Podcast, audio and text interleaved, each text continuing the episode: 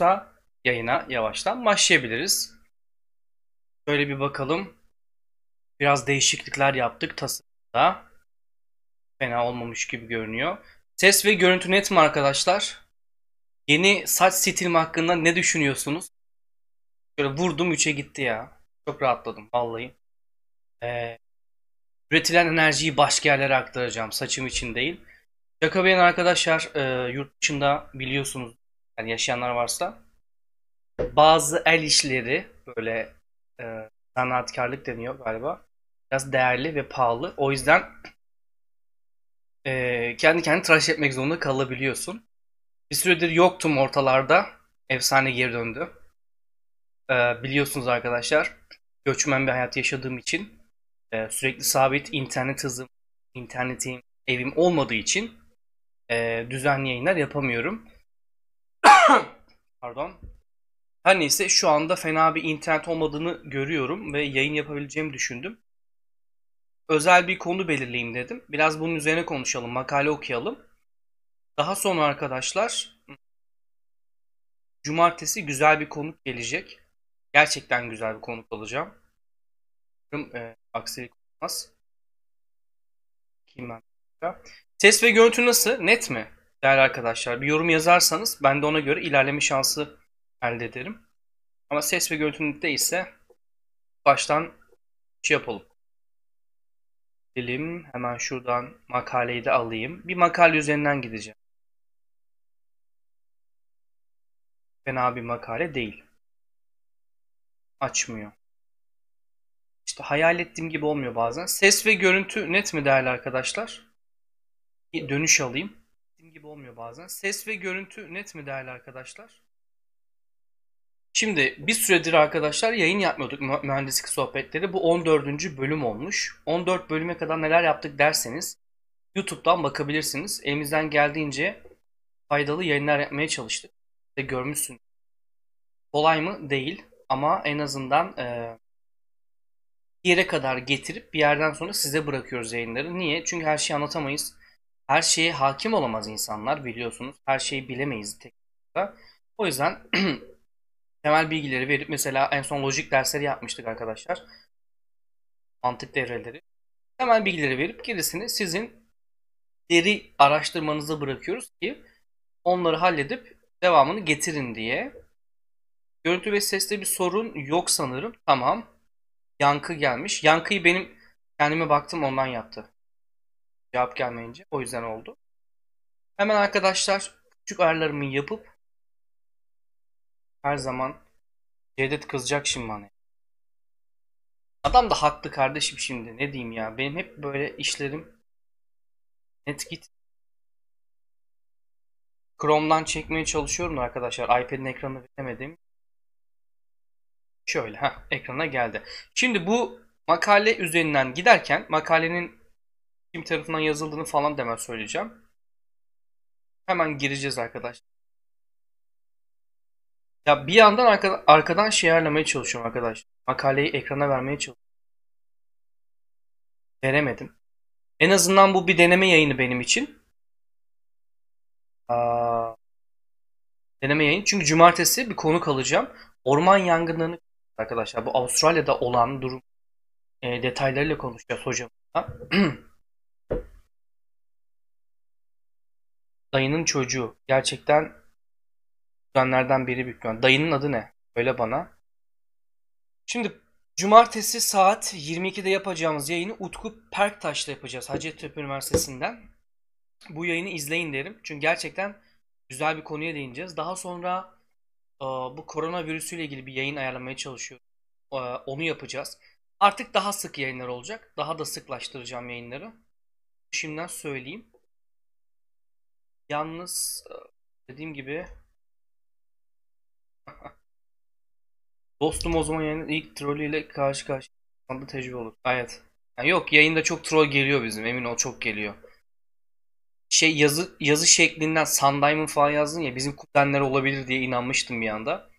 Arkadaşlar onun dışında geçen Cedet'le buluştuk. Hollanda'da bir araya geldik. Birkaç kafamızda fikirler oluştu. Yakında ne başlıyor? Yakında arkadaşlar e, Science Talks başlıyor. Bunları canlı yayında vereceğiz.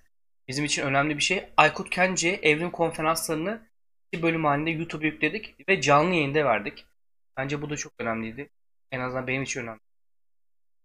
Şöyle yapıp pencere yakaladım deyip Aykut Kence konferansı güzeldi arkadaşlar. Ben de bir kısmını izledim. Evet. Hah geldi. Geldi. Ve biz bunu bir şekilde yayına verdik. En azından ses çok temiz çıktı. Podcast olarak da atacağız arkadaşlar. Diyebilirsiniz ki biraz şey konuşuyorsun. Moralsiz gibi. Ya moralden değil arkadaşlar. 10 saattir 11 saattir çalışıyorum. Bunun yani buradaki işler. Burada Güneş Enerji Santrali kuruyoruz Hollanda'da şu anda. 2400 yani 2,5 megawatt diyelim yaklaşık. 2,5 megawattlık e, bir santral kuruyoruz. Güneş Enerji Santrali. Güzel bir proje. Onunla ilgili bütün şeyleri, detayları sonra anlatacağım. Hatta belki kanalına bir çekim de yapabilirim. Şimdi arkadaşlar şu görüntü güzel gidiyor mu? Ses çok düşük demiş Cevdet. Vallahi Cevdet ayarın dışında hiçbir şey yapmadım kanki. Bir saniye. Evet şeyden dolayı. Filtreden dolayıdır. Onu ben ayarlayayım şimdi. Filtreler. Geçidini şöyle. Şimdi nasıl ses? Şu an iyi mi ses arkadaşlar? Zaten daha başlamadık yani ayarları falan yaptığımızı düşünün. Şu an ses iyi mi? Daha iyi geliyor mu? Nasıl duyuyorsunuz? Bir tık daha artıralım. Aynen OBS'den ve stream ses iyi.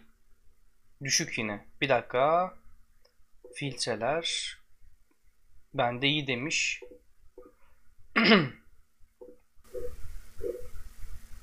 Hemen bir tık daha iyi. Şimdi arkadaşlar sesi ben biraz daha artırayım. Olmadı yakınlaştırayım bu sefer. Şöyle yapalım.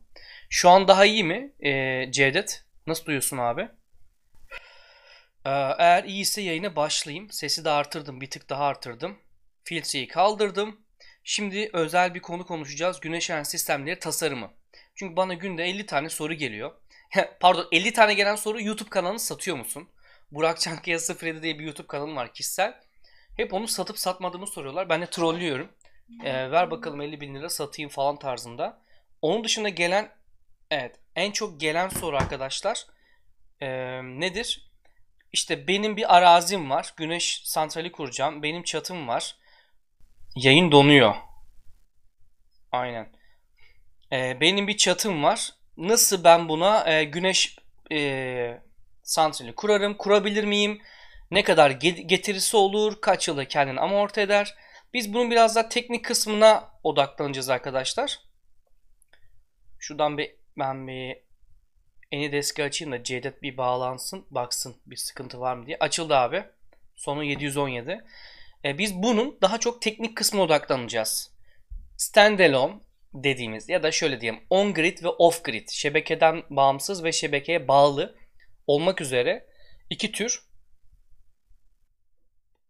hemen onay verelim. İki tür arkadaşlar sistemimiz var.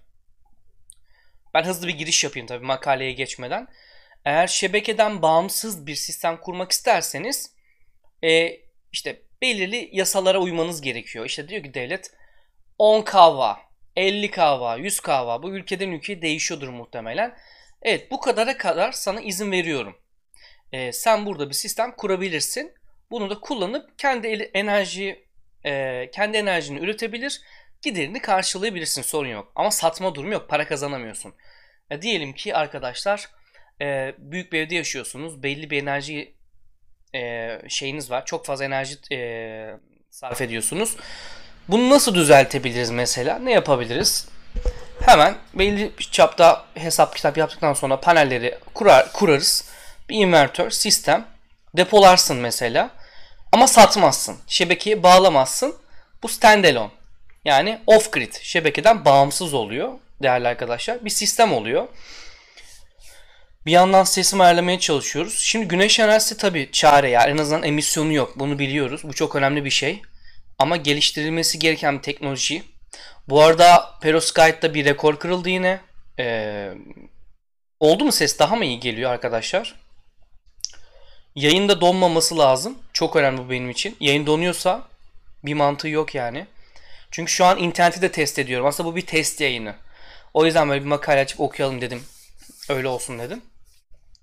Ses yükseldi tamam. Bir tık daha yüksek olacak. İyi mi oldu elmas? Nasıl oldu? FPS'im iyi, CPU iyi. Aynen bir sıkıntı görünmüyor. Daha iyi ses görüntü sıkıntı yok. Tamam. Şimdi arkadaşlar e, sizden bir ricam var. Böyle heyecanlandım. Lütfen yayınımızı paylaşalım. Güneş enerjisine ilgi duyan insanları veya bu sistemi kurmak isteyen, bu sistemi kurmasa bile merak eden insanları bir araya getirip onlara şunu anlatmak istiyorum. Lütfen yayını paylaşalım sosyal medyalardan ve makalemiz üzerinden giderekten yayını e, devam ettirelim. Tamam mıdır Cevdet?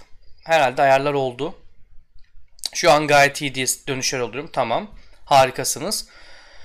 Şimdi arkadaşlar bizim kurduğumuz şebeke mesela şu an benim çalıştığım proje şebekeye bağımlı olacak. On grid 2.5 megawatt. Ee, kesinlikle e, kesinlikle büyük bir santral. 6480 tane panelimiz var. Küçük bir santral değil. Aa, onun dışında şebekeye bağlı. Yani biz bu e, santrali kurduktan sonra buranın işletmecisi kim olacaksa bunu satacak. Şebekeye enerji sağlayacak ve bunu satacak şebekeye ya da devlete diyelim yani Hollanda Hollanda'ya satacak yani. Buradan da para kazanabilecek. Bizimki şebekeye bağlı ama Türkiye'de şu anda bildiğim kadarıyla e, büyük santraller kurulmuyor. Kapasiteler dolu. Bunun bir de kapasite olayları var. Chat raporları var, kapasiteler var. Çok fazla faktör var. Genelde bana şu geliyor. İşte benim şu kadar dönüm arazim var. Santral kurabilir miyim? Olmuyor. Çünkü şu anda Türkiye'de çatı başlayacak. Büyük santraller kurulmuyor. Mesela kaç yatırıp kaç kazanıyoruz gibi bir soru gelmiş. Ee, bunu da kesin kimse söyleyemez arkadaşlar. Açıkçası ben de bu kısmına girmeyeceğim. Demiştim teknik kısma girmeye çalışacağım mümkün mertebe. Şimdi görüntü nasıl geliyor bilmiyorum arkadaşlar. Ee, Tahsin Köroğlu, Ahmet Teke, Çağatay Bayındır, Mehmet Tümay ve Çukurova Üniversitesi Elektrik Elektronik Mühendisliği bölümünden kişilerin yazdığı bir makale var. Fena değil arkadaşlar. İşte fosil kaynakların zararlarını anlatmış, yenilenebilir enerjinin faydalarını anlatmış. Böyle bir giriş yapmışlar arkadaşlar. Gördüğünüz gibi şurada bir güneş sistemi kurulmuş. Güneş enerji sistemi kurulmuş diyelim. Ee, burada işte kaç kat kadar temiz olduğu, işte dönüşüm, yaşar depolanma şeyi falan filan. Burası hep introduction diye geçer. Burada güneş enerjisini övmüş. Mesela ayrıca yük ihtiyacı günlük ortam 5 kWh olan bir ev için örnek bir tasarım yapılarak kurulum maliyeti hesaplanmış demiş. Bunlara hep bakacağız arkadaşlar.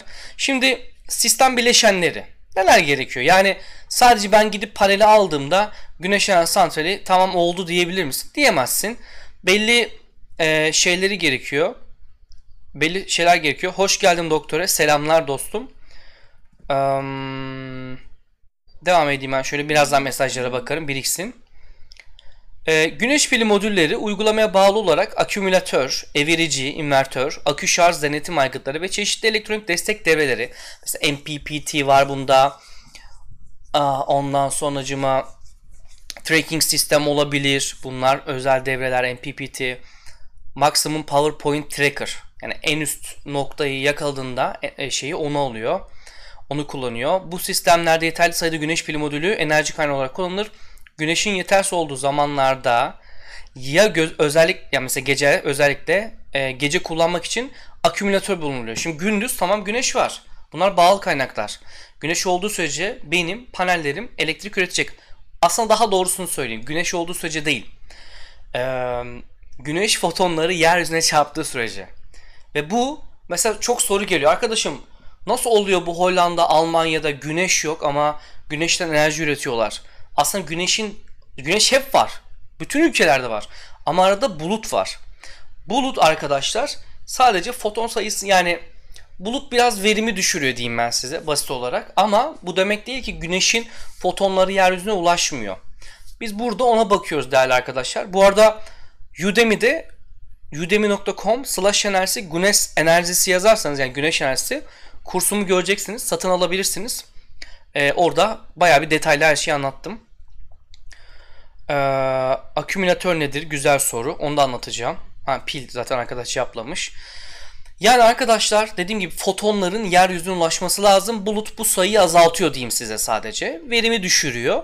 Ama onun dışında Almanya'da olsa ya da herhangi bir ülke düşünün gündüz vakti güneş var ve biz enerji üretiyoruz. Ama tabii ki kuru ve güneşi yüksek olan meridyene yakın o dik ekvatora yakın özür dilerim dik gelen güneş her zaman en istediğimiz en ideal güneştir. Verimi yüksektir. Onun dışında akşama akşamüstü sabah eğik açıyla gelen e, güneş ışınları bizim çok tercih ettiğimiz değildir. Verimi düşüren etkenlerdir. Gördüğünüz gibi burada panellerimize güneş ışınları çarpıyor fotonlar. Orada tepkimeleri yol açıyor. Onları hep anlattım kursumda. Şarj regülatörleri var mesela. Bu şöyle diyeyim e, devreyi koruyor. Voltaj şarj regülatörü. Çünkü dengeli değil ya gelen sabit bir mesela sabit bir foton gelmiyor değişiyor. Sabit bir çıkış üretilmiyor. Bağıl kaynak sonuçta. Voltaj şarj regülatörü sistemimizi koruyan regülatör düzenleyici demek zaten arkadaşlar. Bir cihaz diyelim. Burada çevirici inverter'lar var. Ee, şimdi biz DC üretiyoruz. Panellerden geliyor. Arkadaşlar buradan geliyor. DC olarak geliyor. Burada ee, AC cihazlar var. Mesela benim şebekeyi beslediğimde AC yapmam lazım. O yüzden invertör kullanmam lazım. Ama dersen ki kardeşim bana e, gelsin DC olarak buraya kadar gelsin. Ben buradan aküyü besleyeceğim. Sorun yok. Direkt olarak DC lambamı yakacağım. Sorun yok. Ama sen evde bir şeyleri çalışmak istiyorsan mutlaka invertör kullanman lazım. Zaten olmazsa olmaz. Ee, şimdi ha. Şimdi bir güzel bir şey var. Ozan katkıda bulunmuş.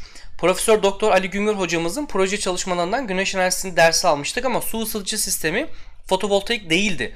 Evet güneş enerjisi derken enerji ısı enerjisinde düşünebilirsiniz. Güneşin bir de ısı enerjisi var. Aslında bizim şu an fotovoltaik modellerde kullandığımız güneş enerjisi değil. Güneşten gelen fotonların kopa, elektron koparması sonucu orada oluşan kimyasal olayların sonucu ürettiğimiz enerji diyebiliriz. Aslında güneş enerjisi dediğimiz güneşin ısı enerjisi de var. Bu da Antalya'da çok vardır bilenler bilir. Adana'da keza e, suları ısıtmak için kullanırız. O ısıyı kullanırız enerji. Bu tamamen farklı. Biz buradan elektrik üretiyoruz arkadaşlar. Böyle düşünün. Evet devam edelim. 30 izleyici oldu. Teşekkürler şimdiden. Umarım podcast'i de anlaşılır olur. O yüzden öyle bir yayın yapmaya çalışıyorum ki bu slide'ı göremeyenler kaynaklara yüklemeye çalışırım. Podcast'i görsünler en azından. Şey dinlesinler ve anlayabilsinler. Şimdi temel donanımları söyledik. Öncelikle bir kere panel gerekiyor. İşte panellerin 50'lerde verim olanı %50, %4'müş. Günümüzde %23 yanaştı diye biliyorum. Haberlerde duyarsınız %30 bilmem, bilmem ne oldu, %40 oldu. Bunların arkadaşlar hücre verimi ve laboratuvar ortamlarında. Yani büyük sistemler için değil genelde. %23'te e, hatırlıyorum en son verimi. Onu kontrol edebileceğiniz bir site var. Onu da gösteririm.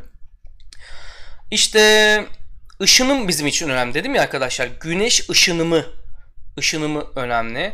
Verimli e, verimleri güneşin 1000 watt bölü metrekare yaydığı bölgeye göre hesaplamaktadır. Fakat Türkiye'de bu değer 1300 watt bölü metrekare olduğundan verimleri daha iyi değerler almaktadır. Aynen. Yani bu değişiyor. 1 metrekare alanda yapıla, e, yapı, kayıplar ihmal edilirse 195 watt elektrik üretebilir. Şu anda 230-235'ler çıktı. Her zaman paneller yeni üretiliyor. Watt değerleri yükseliyor falan filan. E, bu sürekli artıyor. Ama yine de böyle %80 verimli bir panel şu an yok. Maalesef yok. Tabii ki e, enerjinin korunumu kanundan dolayı %100 verimli bir sistem de olmayacak. Evet bizim İtalya'ydı sanırım demiş. Suda yüzdürülen paneller sürüsü koyulmuş. Benim şu an yaptığım Site Manager daha karizmatik. O yüzden şantiye şefi demeyeyim. şantiye şefliğini yaptığım projede 2.5 megawatt floating diye geçiyor. Yüzen güneş santrali. Şöyle fotoğraflarına bakayım bulabilirsem. Bunun yayınını özel yapacağım için şu an ona çok değinmiyorum. Yüzen santralleri. Bir sonraki yayında da arkadaşlar yüzen santralleri konuşalım. Bilmiyorum görebiliyor musunuz ama şöyle bir sistem bakın. Şu an e, ikinci e, site bu. Oraya paneller e, yerleştiriliyor. Suya ittiriyoruz. Onu ayrı bir anlatacağım. Yüzen güneş santrallerini ayrıca anlatacağım. Sözüm olsun. O da güzel bir sistem. Ee, işte güneşlenme süresi çok önemli. Ne kadar uzun olursa. Şimdi şöyle düşündüm. Hollanda'da tamam belki daha az verimli gözüküyor ama yazın burada hava 11'de kararıyor arkadaşlar. Güneşlenme süresi artıyor. Sonbaharda 7 saat demiş, yazın 5 saat, kışın 5 saat demiş, yazın 11 saat demiş. Bu güneşlenme süresine göre hesaplıyorsun çünkü gece enerji üretemiyoruz arkadaşlar. Panel camının kirlenmesi önemli, temiz olmalı, daha çok e, verim artırmak istiyorsanız. Bunlar hep kayıpları yol açar. Dik açıyla gelmemesi e, bizim için istediğimiz bir şey değildir. Havanın çok sıcak ve çok soğuk olup verim düşmesi gibi nedenler, nem bunlar istenen faktörler değildir. Şimdi diyeceksiniz ki hava niye sıcak olmasın? Ne güzel işte. Bizim de istediğimiz bu güneş enerji santrali. Hayır. Olay sıcaklık değil. Olay ışınım. Daha kuru, daha az sıcak olan ve güneşin dik geldiği bir yer tercih edilir arkadaşlar. 1 kW'lık panel günlük 5 kWh enerji ihtiyacını rahatlıkla karşılayacaktır demiş falan filan. Şimdi tasarlanacak sistem kışın 5 saatlik güneşleme süresinde günlük 5 kWh saat elektrik üreten, baharda günlük 7 kWh saat, yazın 11 kWh saat elektrik üretimimizin söz konusu olabilecektir demiş. Böylelikle baharda ve yazda kışın önceden belirlenmeyen diğer alanlarda elektrik kullanım olan, olanağı doğacaktır demiş. Örneğin üretilen, üretilen bu fazla enerji aydınlatma temel elemanlar dışında su ısıtma, yemek pişirme ve klimada kullanılabilecekmiş. Bu arada makaleyi görebiliyorsunuz değil mi arkadaşlar? Net yani. Sonraki yayının ne zaman olduğunu bilmiyorum. Yarın yapalım arkadaşlar. Yarın Perşembe hadi bir yayın daha yapalım. Yorgun argın işten geliyorum ama size e, değer yani yeter ki bir şeyler katsın arkadaşlar. Bu arada şeyi gördüm. Evet tam oturmamış.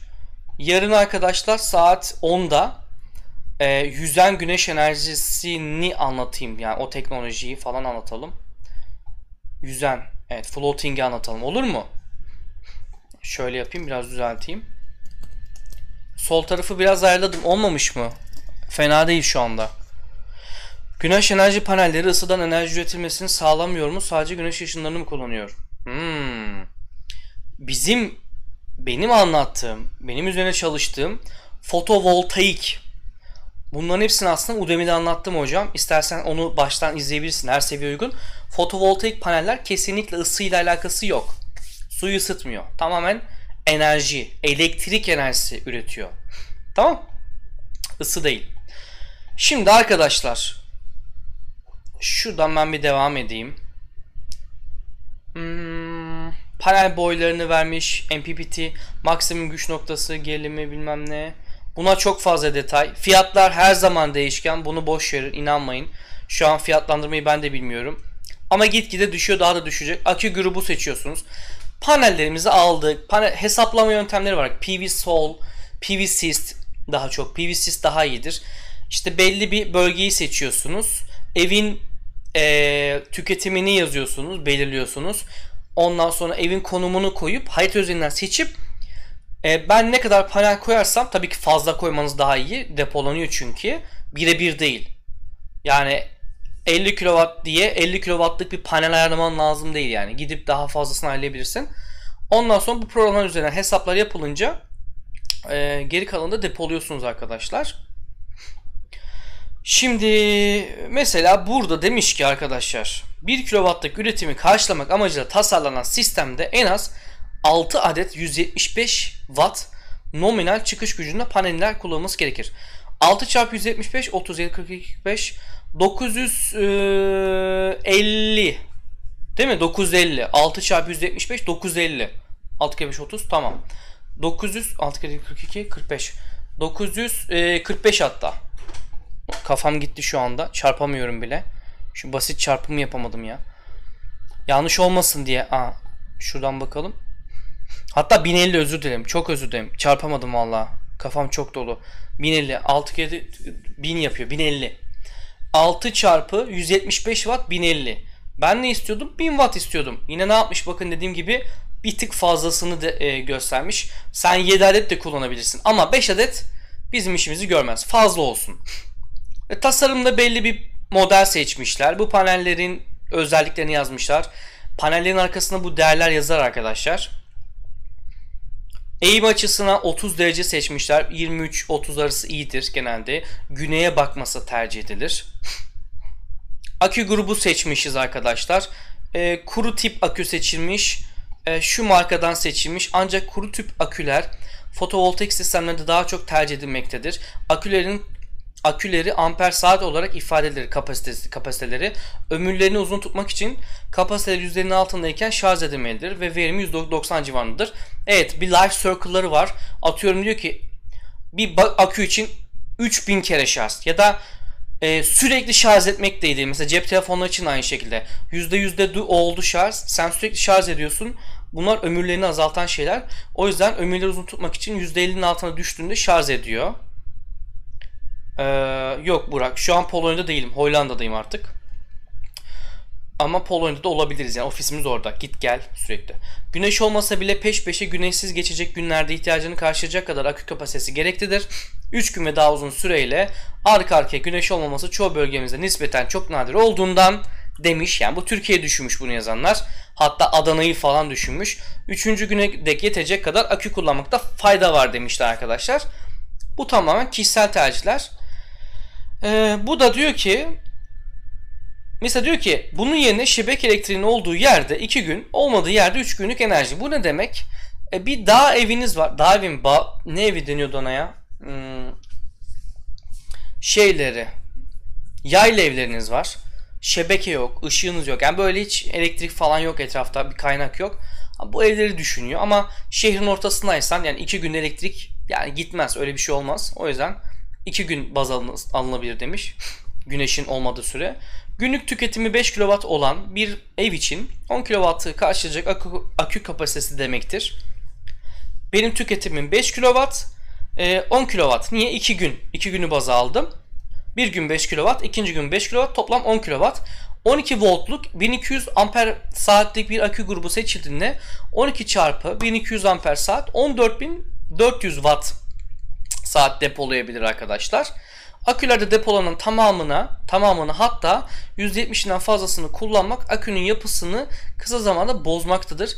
Şu anda biliyorsunuz elektrikli araçlar çok popüler ve Türkiye'de bunda bir girişim yaptı. En büyük sorun ne arkadaşlar? Depolama. Yani depolamayı e, hala tam olarak akü olayı yani akümülatör depolama bunu tam olarak çözmüş değiliz arkadaşlar maalesef. Kapasitesi belli akü hücreleri birbirine bağlanarak seri olarak mesela yüksek kapasiteli bir akü grubu elde edilebilir. 12 volt 1200 amper ağırlık bir akü grubunun 6 adet 12 voltluk 200 amper ağırlık akülerin paralel bağlanarak oluşması mümkündür. Bunu design kısmı var işte paralel ya da seri olarak yapıyorsunuz.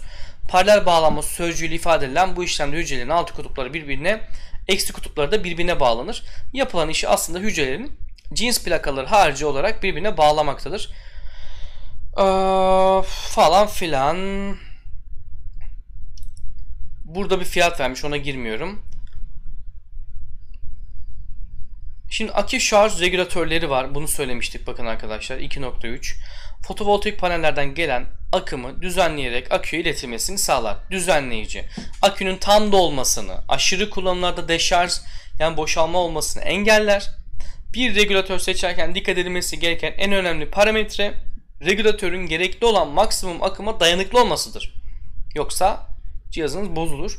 Regülatörün kullanılan batarya voltajıyla uyumlu olmasında yani çıkışının dikkat edilmesi gerekmektedir. Doğru. Burada aküleri paralel bağlamış arkadaşlar. 12 volt, 12 volt, 12 volt, 12 volt, 12 volt. Paralelle serinin farkı neydi? Bunu düşünün. Yani 12 voltları paralel bağlasan ne olur? Seri bağlasan ne olur? Ne değişir? Bunu bir düşünün arkadaşlar. Basit bir soru zaten lise bilgisi. Elektrik fatura. Troll'e bak ya. Ee, şarj regülatörleri kullanacak sisteme göre 12, 24 veya 48 wattlık veya 10, 20, 40, 60 amper gibi değerlerde değişir. Hmm, hmm. LCD göstergeleri de mevcut bu regülatörlerin üzerinde. Maksimum akımı göz önünde bulunmak gerekir aynen. Tasarlanan sistem saatlik 1 kW güç üreten ve 12 volt nominal değer gerilimine gerilim değerine eşit olacağından 12 volt çarpı 60 amper değerlerine sahip olmalıdır ve piyasada da şu fiyatta temin edilir demiş. Bizim için önemli olan bir şey daha var. Evirici, inverter. Biz DC üretiyoruz panelden arkadaşlar. AC ile 220 volt 50 Hz'e çevirebiliyoruz. Tam sinüs özelliği de çamaşır makinesi, bulaşık makinesi, buzdolabı gibi endüktif yükleri karşılamak için ve bozmamak için gereklidir. E, inverter'ın gücü aynı anda çalışacağı düşünülen cihazların anlık toplam gücüne göre seçilmelidir. Örnek vermek gerekirse 2 kW'lık bir çamaşır makinem var. 300 Watt'lık televizyon, 200 Watt'lık lamba. Aynı anda çalıştırsam ne olur? 2500 Watt'lık bir invertör gerekir yani. Bu toplamına göre tabii ki fazlasını alabilirsiniz ama düşük olmaması gerekiyor. Örneğin saatlik üretim 1 kW olan inverter 1 kW güçle çalışacak şekilde seçilmiştir. Ancak saatlik üretim 1 kW olmasına rağmen aküde biriken güçten yararlanarak daha fazla güç tüketen bir cihaz kullanıma ihtiyaç duyabileceğinden daha yüksek güçte çalışabilen invertör seçim daha mantıklı demiş. Bakın beni onaylamış. Gördünüz mü? Nominal gerilim değeri 12 volt. Sol tarafa bakıyoruz arkadaşlar. Panel güçlerini burada değişik bakın görüyorsunuz. Seçmiş. Maksimum akır göstermiş akımı. Inverter seçimi daha yüksek tutulabilir ancak fiyat uygun seçimidir. Aynen. Inverter pahalı bir e, cihaz arkadaşlar.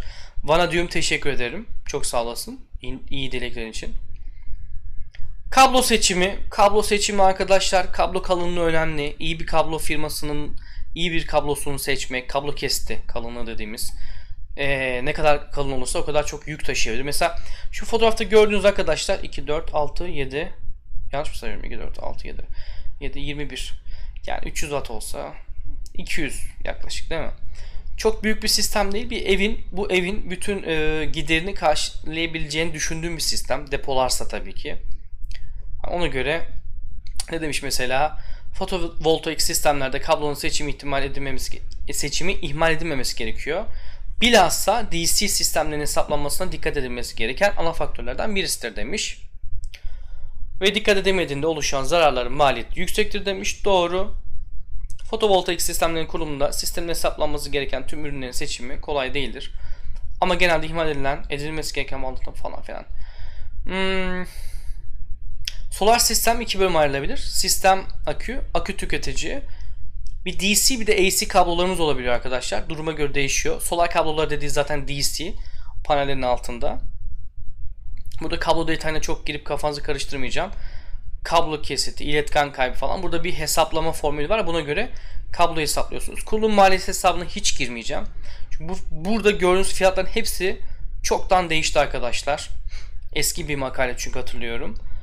Ee, öneriler demiş. Fotovoltaik pazarı dünyanın en dinamik sektörlerindendir. Doğru.